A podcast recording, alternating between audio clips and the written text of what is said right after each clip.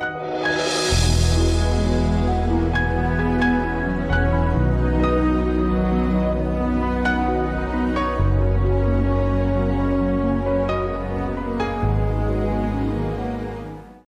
Hello there, and welcome back to a new session from the teaching series on divine healing. If you remember, in the last sessions, we talked about the first big chapter entitled Foundational Truths and Definitions, and we got to discuss about the first two subchapters. The first one was uh, the Word of God as the final authority in our lives, in every area of our lives, and the second one was about the importance of a new creation mindset filter when we approach the subject of divine healing. And today we'll continue by defining what divine healing is and what divine healing is not.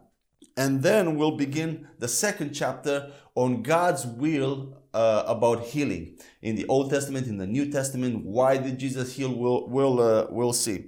But before I get into today's session, I would like to bring a clarification on something that I talked about in the previous sessions.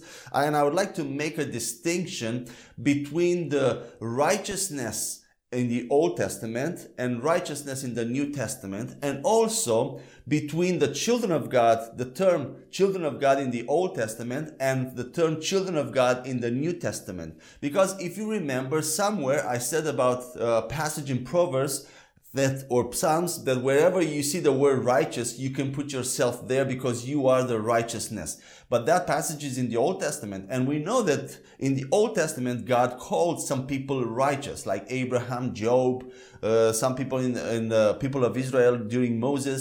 So what's the difference between that righteousness and uh, the new testament righteousness? Well in the old testament righteousness was imputed to people was attached to people, people were considered righteous depending on their response to the level of revelation that they had about God in that point in time. While in the New Testament, righteousness is a righteousness by new birth. It's a righteousness by nature. We are born of God. And then in the same way, the term children of God, the children of God in the Old Testament, they were the chosen people of God. They were children by election and not by nature. And uh, in the in the New Testament, the children of God are sons and daughters by new creation. They are reborn. So let me give you some examples. For instance, Abraham was called righteous because he responded with faith to the promises of God. He didn't waver. He responded with faith. And the Bible says in Hebrew that righteousness, because of that faith, righteousness was imputed to him by God, but he was still a servant by nature and he was still under the authority of darkness because of Adam's sin. Okay? And, and moreover, uh, Job, it says that he was a righteous man. Enoch, uh, Elijah, their righteousness, Job's righteousness was based on his level of revelation of God at that point in time. He didn't have even the law. He didn't have the promises of God. He didn't have the new creation promises. So he was righteous based on what he knew about God and his response to what he knew about God. And then the people of Israel were righteous by works, by the level of their obedience to the law, to Moses' law. They were not righteous by nature, and, and it was not inside of them. Uh, so the, the there's a, this difference, and I want to give two passages about the difference of righteousness or the difference in the children of God in the New Testament. And if you're ready, let's read two passages. The first one comes from John 1 12, 1, uh, chapter 1, verses 12 to 13. And I'll be reading from the New King James Version but if you you are welcome to use any other versions that you have. Let's read it together. But as many as received him to them he gave the right to become children of god.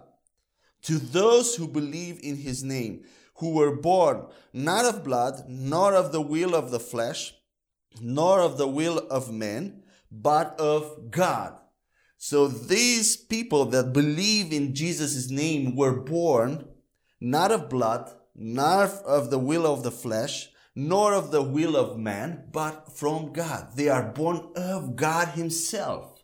That means those people have the nature of God Himself. In Peter, actually, the Bible says that we are partakers of the divine nature through the knowledge of His Son, through the knowledge, through His promises. So we are partakers of the divine nature. And another passage from John 3 5, uh, where it says this Jesus answered, Most assuredly, I say to you, unless one is born of water and the Spirit, he cannot enter the kingdom of God. So the new creation, which is in the kingdom of God, the Old Testament people were not in the kingdom of God. They were righteous on a promissory note because Christ was, was coming so to die on the cross, but before dying on the cross, they couldn't become righteous by nature, or they couldn't enter the kingdom of God. The kingdom of God was not yet on the earth. He, the kingdom of God came with the appearing of Jesus while he was on the earth, and the kingdom actually came completely in uh, power, not in a physical way, but in a an invisible way and in power after the resurrection of Jesus.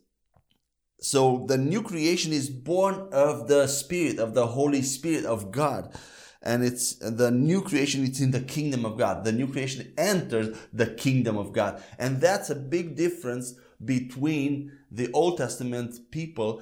Of course, after Jesus' resurrection, they also got in. Abraham, all these people to, to whom the righteousness was just imputed, they became righteous because Jesus went and preached and he came back and all these people that were on a, on a promise, they were righteous before Christ came, they got in the kingdom too. So let's continue today with what is divine physical healing. Divine physical healing is not God directing the doctor's hands when you have a problem, when you have a sickness. Maybe he will get a word of, maybe he can get a word of knowledge or something from God, but that is not divine healing. Is healing or uh, wholeness through natural means, through doctors. Uh, and of course, that doesn't mean we cannot pray for doctors or we cannot pray for their hands to, to do a good job, but that's not divine healing. Divine healing is not connected to exercise, diet, or nutrition. That doesn't mean again that you shouldn't exercise or eat right and take care of this body because your body is the temple of the Holy Spirit. But that's another natural way which is good to take care of your body and walk in health uh, in a continuous health. But that is not divine healing. Divine healing is not immortality just because you were healed it doesn't mean that, that you will live forever. The physical body needs to be replaced sooner or later with the glorified body. We will have a better body that Jesus had after resurrection. And everybody, eh, if you look in the Bible, everybody that was healed by Jesus at one time later died. They didn't live forever. But divine healing uh, prolongs our lives here and can uh, give us more time and more strength to do the will of God and do as much as possible for the kingdom of God before before we check out, before we go into the other uh, into the other world, into the heaven of God. And define he- define healing. What is divine healing now? Is in full manifestation is continuous health or immunity to sickness that means that less and less sicknesses will attach to you. So it's a, it's a divine healing has one part where the sickness comes on you and you repel it through the power of God. But there comes a time if you continue in faith and perseverance where divine healing transforms in continuous health. Less and less diseases will attach themselves to on your body or your family's body because the life of God in you is stirred up and repels automatically the sicknesses that try to stick on you. And now uh, a complete definition of what divine healing is. Divine healing is the power of God working within a person's body to remove sickness and disease and to repair or to repair the part of a human body that has been affected by sickness, disease, or demonic influence. So divine healing is the power, the spiritual power of God. Is something tangible, is a power that, that comes into your or your body or someone else's body and repels, destroys sickness and disease. And that's the difference between divine healing and other ways of healing. But if people continue to do what they did to get sick the first time, so you're healed, but then you continue to do the same things in your lives that brought you to that sickness. There are sicknesses generated by us, by things that we do that are destructive to our bodies. So if you continue to do the same thing, the sickness may come back on you later. So we, once we are healed by the power of God, we also need to take care of our bodies so that, and our minds and what we believe, what we speak, where we go, what we hear, so that we can sustain our healing. Because we live in a world where we are continuously attacked by the kingdom of darkness with all kinds of things like sickness and disease and lack or, or, or curse. So this is kind of in a nutshell what divine healing is and what divine healing is not. So with this, we're kind of closing the first big chapter and I hope you, you, uh, you got a lot of this chapter, but we're moving on to the a better part, to the more interesting part. So the second section, big section that we will stay a little bit in, it's entitled God's Will on Healing. What is God's will on, on physical healing? And the first subsection here will be why did Jesus heal? What was his motivation? Because if we discover that, then we will discover much more about us today. So why did Jesus heal? Some people, some Christians, I heard them saying that Jesus healed and did all those miracles just to prove that he was God. And that because of that, those miracles and healings will not happen today anymore because we are not God. So we are not, he had a special calling to prove that he was God and to show us that he was God. Well, to that, I will answer this. If he healed to prove that he was God, then also the 12 and the 17 disciples that he sent to heal, they were also gods. They wanted to prove they are gods. Isn't that right? but he did not heal to prove that he was God. That's, that's the first thing that I'm, I'm going to say here about why did Jesus heal. I will start with why he didn't heal. He did not heal people to prove that he was God.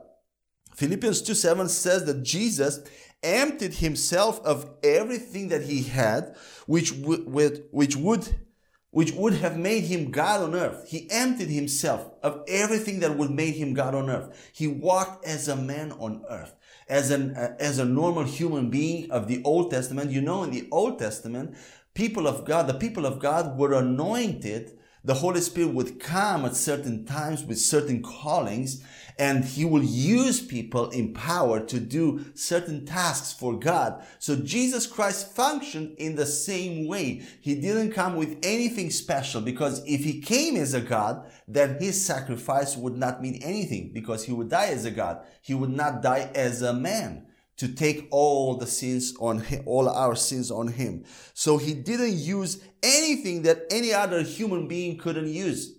And we see that in multiple times, multiple situations in the New Testament while he lived. He functioned as an Old Testament man who was in a right relationship with God and under the anointing of the Holy Spirit. Let's move on to another reason why Jesus healed people while he was on earth. And let's read from John 10:10 10, which says this. The thief does not come except to steal and to kill and to destroy. I have come that they may have life and that they may have it more abundantly. If Jesus came to give us life abundantly, as this verse says, then it must be God's will that we have life. It's His will that we have life. And even not just normal life, but life in abundance. Notice that it doesn't say abundant life but the substance of life in abundance, which is a little bit different. So he says, I have come that they may have life, and that life may have they may have it more abundantly or in abundance. If we look at the first part of the verse, then it says this the thief does not come except to steal and to kill and, and to destroy then it must be God's will that we are not stolen we are from and that we are not killed or destroyed. Isn't that right? The verse shows that the will of God for us is not to be stolen, not to be killed, not to be destroyed. And that Jesus came to give us life. And this life of God that Jesus came to give us can be used in different ways or manifestations.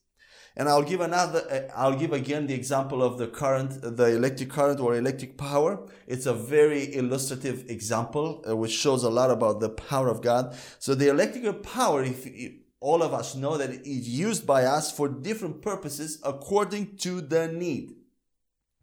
The lighting system in the house, right? It go, works through electrical electrical power. The hair dryer, the oven, the electronic devices like computers, like iPads, phones, they work video cameras. The same is with the life of God. The life of God can be used for health, for peace, for wisdom, for prosperity, for boldness. The life that Jesus came to bring us includes all these things. It's what God is, His nature, His quality, His, His character. So Jesus, the second reason why Jesus healed, it was because he wanted to give us life in abundance and physical healing is included in that life. Jesus came to give us life, to save us from death, from spiritual death and from physical death, from things that God, that the devil brings from the realm of darkness, from death, that try to stick on us, try to attach to us. Let's read one more verse uh, to see another reason why Jesus healed. First John 3 8. I like this verse. You will see why. He who sins is of the devil for the devil has sinned from the beginning. For his for this purpose the Son of God was manifested that he might destroy the works of the, of the devil. Jesus came to destroy the works of the devil. That's a third, a third reason. He came to destroy the works of darkness when he healed the, all those people, when he delivered those people from demons, he destroyed sickness which was a work of the devil. He cast out devils, which was a work of the devil. So the third reason why Jesus healed was to destroy the works of the devil. And sickness is one of those works. Let's see a fourth reason. It's getting better, isn't that right? Acts chapter 10, verse 38 says this how God anointed Jesus of Nazareth with the Holy Spirit and with power, who went about doing good and healing all who were oppressed by the devil, for God was with him. So here the Bible says that Jesus was anointed by God with the Holy Spirit and power, and he went healing all who were sick or oppressed by the devil. And he was able to do that, the verse says, because the verse says that God was with him. He healed because God was with him. That means that it must have been God's will for Jesus to heal. Did you hear that? It was God's will. Since God was with Jesus when he went about doing good to people, healing people, delivering people, that must mean that it was God's will for him to heal. So the fourth reason why Jesus healed, it was because it was God's will to do so. Jesus healed the people because it was God's will to do so. Uh, and let's see uh, fifth reason.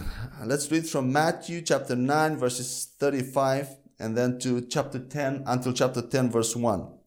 It's uh, a little bit uh, of a bigger passage, but it's just a few verses. Matthew 9 35 to 10 verse 1. Then Jesus went about all the cities and villages, teaching in their synagogues, preaching the gospel of the kingdom, and healing every sickness and every disease among the people. But when he saw the multitudes, he was moved with compassion for them, because they were weary and scattered like sheep having no shepherd. Then he said to his disciples, The harvest truly is plentiful, but the laborers are few. Therefore, pray the Lord of the harvest to send out laborers into his harvest. And when he had called his twelve disciples to him, he gave them power over unclean spirits to cast them out and to heal all kinds of sickness and all kinds of disease. Did you hear this verse? Jesus healed every sickness and every disease. There was no exception. There was no sickness or disease which was stubborn or Jesus struggled to get it out. The same he did with his disciples. He sent them with power over unclean spirits to cast them out and to heal. here. I like how, how inclusive God is and Jesus is. He said, go and heal all kinds of diseases and all kinds of diseases, uh, of sicknesses. And what, what caused Jesus to give power over unclean spirits to his disciples? It was, the uh, verse 36 says this, he was moved with compassion for the people. So the fifth reason was compassion. He was, it was compassion for people when he saw them. That is what moved him to do so.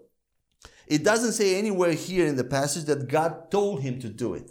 God didn't tell him specifically, do this, or that God led him to do it. And still, we know that Jesus was always led by the Holy Spirit in everything he did. Amen? So the, the Bible didn't say that the Holy Spirit gave him a special leading or told him specifically to, to do this, but he did he did it because he was moved with compassion towards people. He loved people. And we see this in another in multiple passages in the New Testament. And I would like to take the time to read them all. Not all of them, but a few. Matthew 14, verse 14. And when Jesus went out, he saw a great multitude and he was moved with compassion for them and healed their sick. Now we see here that a multitude of people were healed by Jesus because he was moved again with compassion towards them. Matthew 20, 29 uh, to 34 says this. Now as they went out of Jericho, a great multitude followed him. And behold, two blind men sitting by the road, when they heard that Jesus was passing by, cried out, saying, Have mercy on us, O Lord, son of David. Then the multitude warned them that they should be quiet. But they cried out all the more, saying, Have mercy on us, O Lord, son of David. So Jesus stood still and called them and said, What do you want me to do for you? They said to him, Lord, that our eyes may be opened. Verse 34 So Jesus had compassion and touched their eyes, and immediately their eyes received sight and they followed him. Again, if you notice in this passage, these two blind men got healed because of compassion. Jesus had compassion on them. Verse 34 says that. He had compassion and touched their eyes. And I don't like the term pity that ESV version, English Standard Version uses, and maybe other versions uh, too instead of compassion because usually pity means whenever you uh, uh manifest whenever you cannot do something to help. You cannot do something for those people that you have pity for. You cannot help them. But compassion looks at those people and has something to do can help them in a, in a certain way so we see jesus that he looked at those two blind men with compassion and he did something he asked them what do you want me to do to receive our sight receive your sight that's the difference between compassion and pity. And here again, you see the human influence, the human thinking compared to the new creation uh, thinking, compared to the God thinking. You see that uh, how, what a small difference uh, in terms does a big difference in spiritual matters. And also we see in this in this passage that you cannot say that Jesus was specifically led to heal those blind men because Jesus was going his way and this blind man stopped him. But when they stopped him, he was moved with emotion. He was moved with compassion and he healed them. And that was in the will of God because Jesus was always led by the Holy Spirit. He was always in the will of God. So this is a very important principle that you can be led by the Holy Spirit without a special leading, without a special uh, word of knowledge. But whenever you do what, what, what's the nature of God, the character of God, you do it out of compassion for people, then it's the will of God because that's who God is. That's what His will is. That was His character is. So the fifth big reason why Jesus healed was compassion. And I would like to read a few more passages that show this. It's not just an isolated situation, an, an isolated circumstance. Circumstance. Mark chapter 1 verses 40 to 42. Now a, a, leper came to him, imploring him, kneeling down to him and saying to him, If you are willing, you can make me clean. Then Jesus, again we see, moved with compassion, stretched out his hand and touched him and said to him, I am willing, be cleansed. As soon as he had spoken, immediately the leprosy left him and he was cleansed. Amen. So Jesus again was moved with compassion. Uh, Mark chapter 5, verses 18 to 20. And when he got into the boat, he who had been demon possessed begged him that he might be with him. However, Jesus did not permit him, but said to him, Go home to your friends and tell them what great things the Lord has done for you and how he has had compassion on you. And he departed and began to proclaim in Decapolis all that Jesus had done for him, and all marveled. And one more passage here from Luke 7, uh, verses 11 to 15. Now it happened the day after that he went into a city called Nain, and many of his disciples went with him, and a large crowd. And when he came near the gate of the city, behold, a dead man was being carried out, the only son of his mother, and she was a widow, and a large crowd from the city was with her. When the Lord saw her, he had compassion on her and said to her, Do not weep. You see, again, he had compassion on her and said to her, Do not weep. Then he came and touched the open coffin, and those who carried him stood still. And he said, Young man, I say to you, arise. So he who was dead sat up and began to speak, and he presented him to his mother. This is what we are called also to do to raise the dead, to heal the sick. Matthew 10 8 says, Heal the sick, raise the dead, cast out devils clean, clean out the leprosy. This is our calling as a new creation. And we see here that Jesus didn't have compassion on the dead body who received the healing and the rising from the dead. He didn't have compassion on that dead body, but on the mother of that young boy. Then he said to the young man to rise. Here we see that compassion on a third party, on someone that you know, maybe you are sick, but you, Jesus has compassion on, uh, on a friend of you, of you, of yours.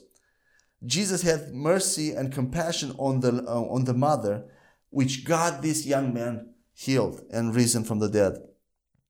What I'm trying to help you see through all these passages here is that Jesus' mode of operation goes completely against how we think we have to operate.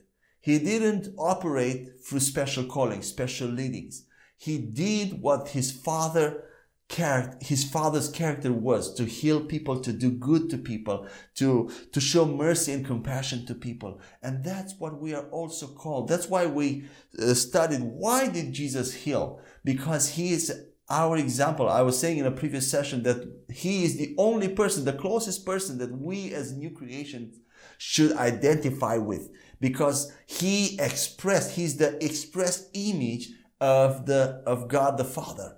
He is the expressed image of godliness, of God, the, of the Godhead. And the Godhead, that's his nature, that's his character to heal. Now let's move on on, a, on the second subchapter uh, of this uh, big section, God's will on healing. And we will talk about healing in the Old Testament. What was God's approach on healing or God's will on healing in the Old Testament? Healing has been God's will from the beginning, and we'll see we'll see that in the Old Testament, all throughout the Old Testament, that God's will about healing on healing was from the beginning, and it's not something new in the New Testament. And if healing was God's will in the Old Covenant, how we will see in the ne- in the next few minutes, if healing was God's will in the old covenant, all the more it will be in the new covenant. Because the new covenant is a better covenant and was established on better promises. So let's read Hebrew 8 6, which, which says exactly what I said right now about the better covenant. But now he has obtained a more excellent ministry inasmuch as he is also mediator, mediator of a better covenant which was established on better promises. So the new covenant is a better covenant than the old covenant and is established on better promises than the old covenant. So if we see God's will on healing in the old covenant, all the more we will know that healing is on God's heart in the new covenant, in the New Testament. So let's begin by reading Exodus 23 verse 25 in the Old Testament. God says, So you shall serve the Lord your God, and he will bless your bread and your water, and I will take sickness away from the midst of you. Amen. Even when you eat processed food, God blesses your bread and your water even if you eat unhealthy food, which is not recommended, but even if you eat that, if you bless it, God blesses that your bread and water, your food. Moreover, right in the middle of the verse, you see, God changes the person from he to I. In, uh, in the first part says, He will bless your bread and water, and then turns to I. I will take sickness away. And that says that if something that you ate caused sickness to come on you, I will take it away from the midst of you. Even if you ate something unhealthy and caused sickness on you, God says, I will take sickness away. That's in the Old Testament. Does this verse say, say that God might do it or that God does it sometimes but he doesn't do it other times or that he might do it for some people that serve the Lord but he will not he will not do it for other people that serve the Lord? No. He says it for everybody. He says it, I will take sickness away from you. Don't you love those two words? I will. I will. That's his will. He doesn't make any any separation, any distinction from people to whom he will uh, give uh, he will give healing. He says, "I will take sickness away from you." And somebody might say, "I know that God can heal me, but I don't know if He will." And this is a big struggle that most of the body of Christ uh, has uh, believing. And because we have struggled believing that, that word was ripped out of our hearts, and we are constantly in the body of Christ in a state of unbelief, not believing the promises of God. Because we don't know if He will. We know that He can. You know, always said, yeah, God can heal me. God can heal anyone. But does He want to heal you now? Is His God's will to heal you personally? And the Bible teaches that when you are, you are in unbelief, you don't get to cross the Jordan. If you, if you look at the people of Israel, nobody who had unbelief got into the promised land. Only two people, Joshua and Caleb. Caleb. They had faith. And it, and only only the people that can refrain and keep their heart with all diligence are going to able to see this to be able to see this now in this passage that we just read did anyone twist god's arm to to say i will take sickness away no. He said that I will. You know why he said that? Because he loves us. That's his heart. I will. That's his will. So nobody forced him to do that. Nobody twisted his arm. But out of his heart, he said, I will take sickness away from you. Let's see another passage from the Old Testament. Exodus chapter 15, verse 26 says this and said, If you diligently hear the voice of the Lord your God and do what is right in his sight, give ear to his commandments and keep all his statutes, I will put none of the diseases on which on you which I have brought on the Egyptians, for I am the Lord who heals you.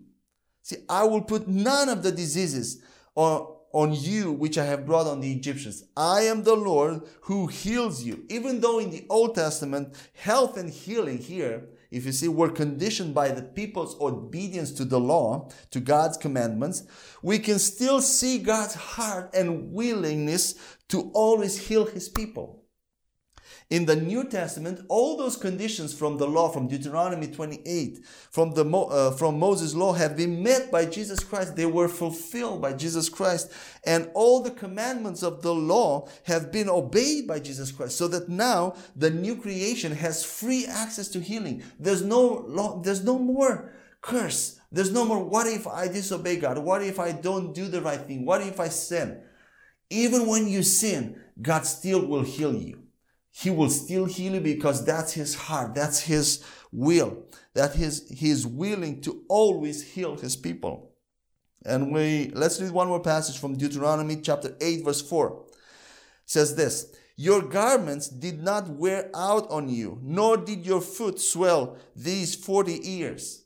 And Nehemiah chapter 9 verse 21 uh, says something similar. 40 years you sustained them in the wilderness. They lacked nothing. Their clothes did not wear out and their feet did not swell. See how powerful this Verse is they lacked nothing. Uh, the, their, their clothes didn't wear out and their feet didn't swell of so much walking. So for 40 years in the wilderness, God provided health. And I was talking about in the beginning about continuous health. It wasn't divine healing, it was health. God provided continuous health to his people, and their feet didn't swell, neither they got infected from so much walking. If you walk so much for 40 years, you in our times today, you will get infected. You will get infection to your to your feet. But they did not have any infection. And the Bible takes the time to say that that God sustained their bodies and their clothes supernaturally. That's what I'm talking about. Divine healing is the power of God, is the life of God. And He's always willing to, to do that for us. Psalm 91 verses 1 to 11 sa- says this. He who dwells in the secret place of the Most High shall abide under the shadow of the Almighty. I will say of the Lord, He is my refuge and my fortress. My God, in Him I will trust. Surely he, he shall deliver you from the snare of the fowler and from the perilous pestilence. He shall cover you with his feathers, feathers, and under his wings you shall take refuge. His truth shall be your shield and buckler. You shall not be afraid of the terror by night, nor of the arrow that flies by day, nor of the pestilence that walks in darkness, nor of the destruction that lays waste at noonday. A thousand may fall at your side, and ten thousand at your right hand, but it shall not come near you. Only with your eyes shall you look and see the reward of the wicked, because you have made the Lord, who is my refuge, even the Most High, your dwelling place. No evil shall befall you, nor shall any plague come near your dwelling.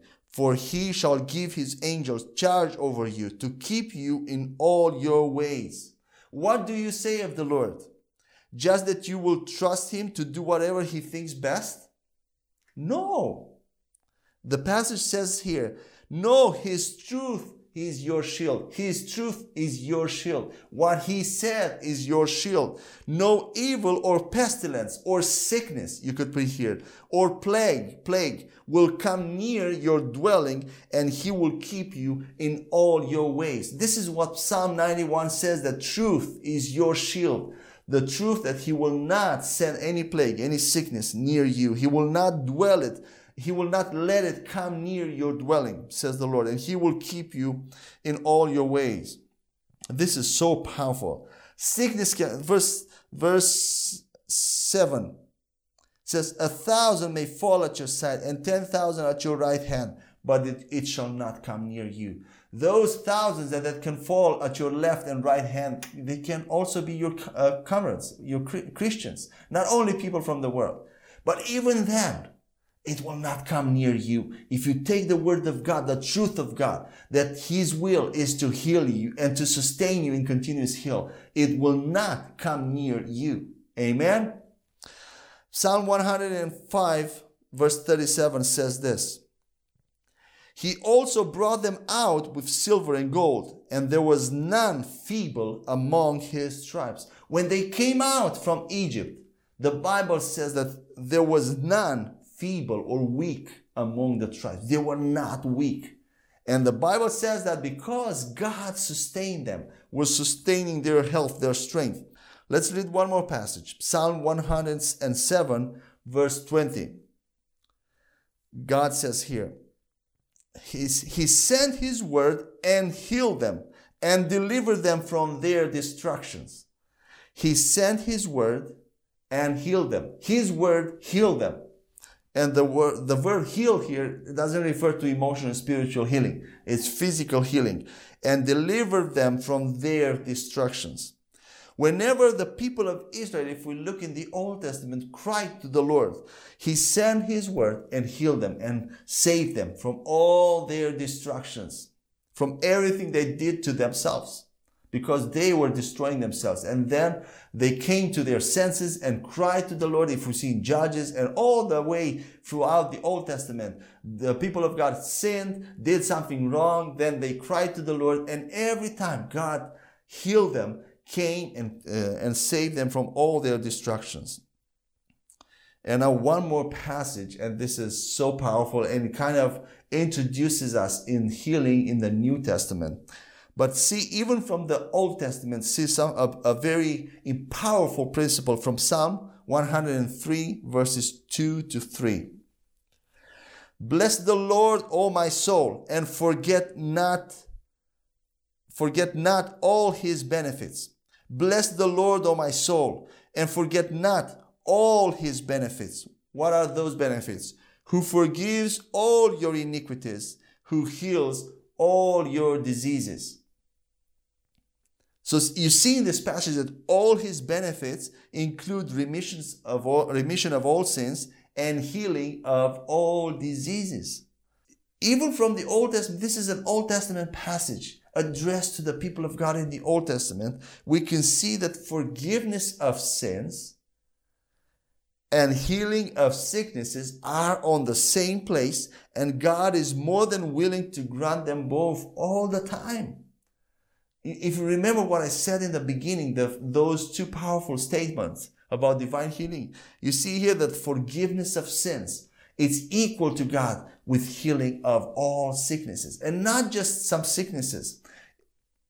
All sicknesses. There are, in the same way, there are no sins too big for God to forgive.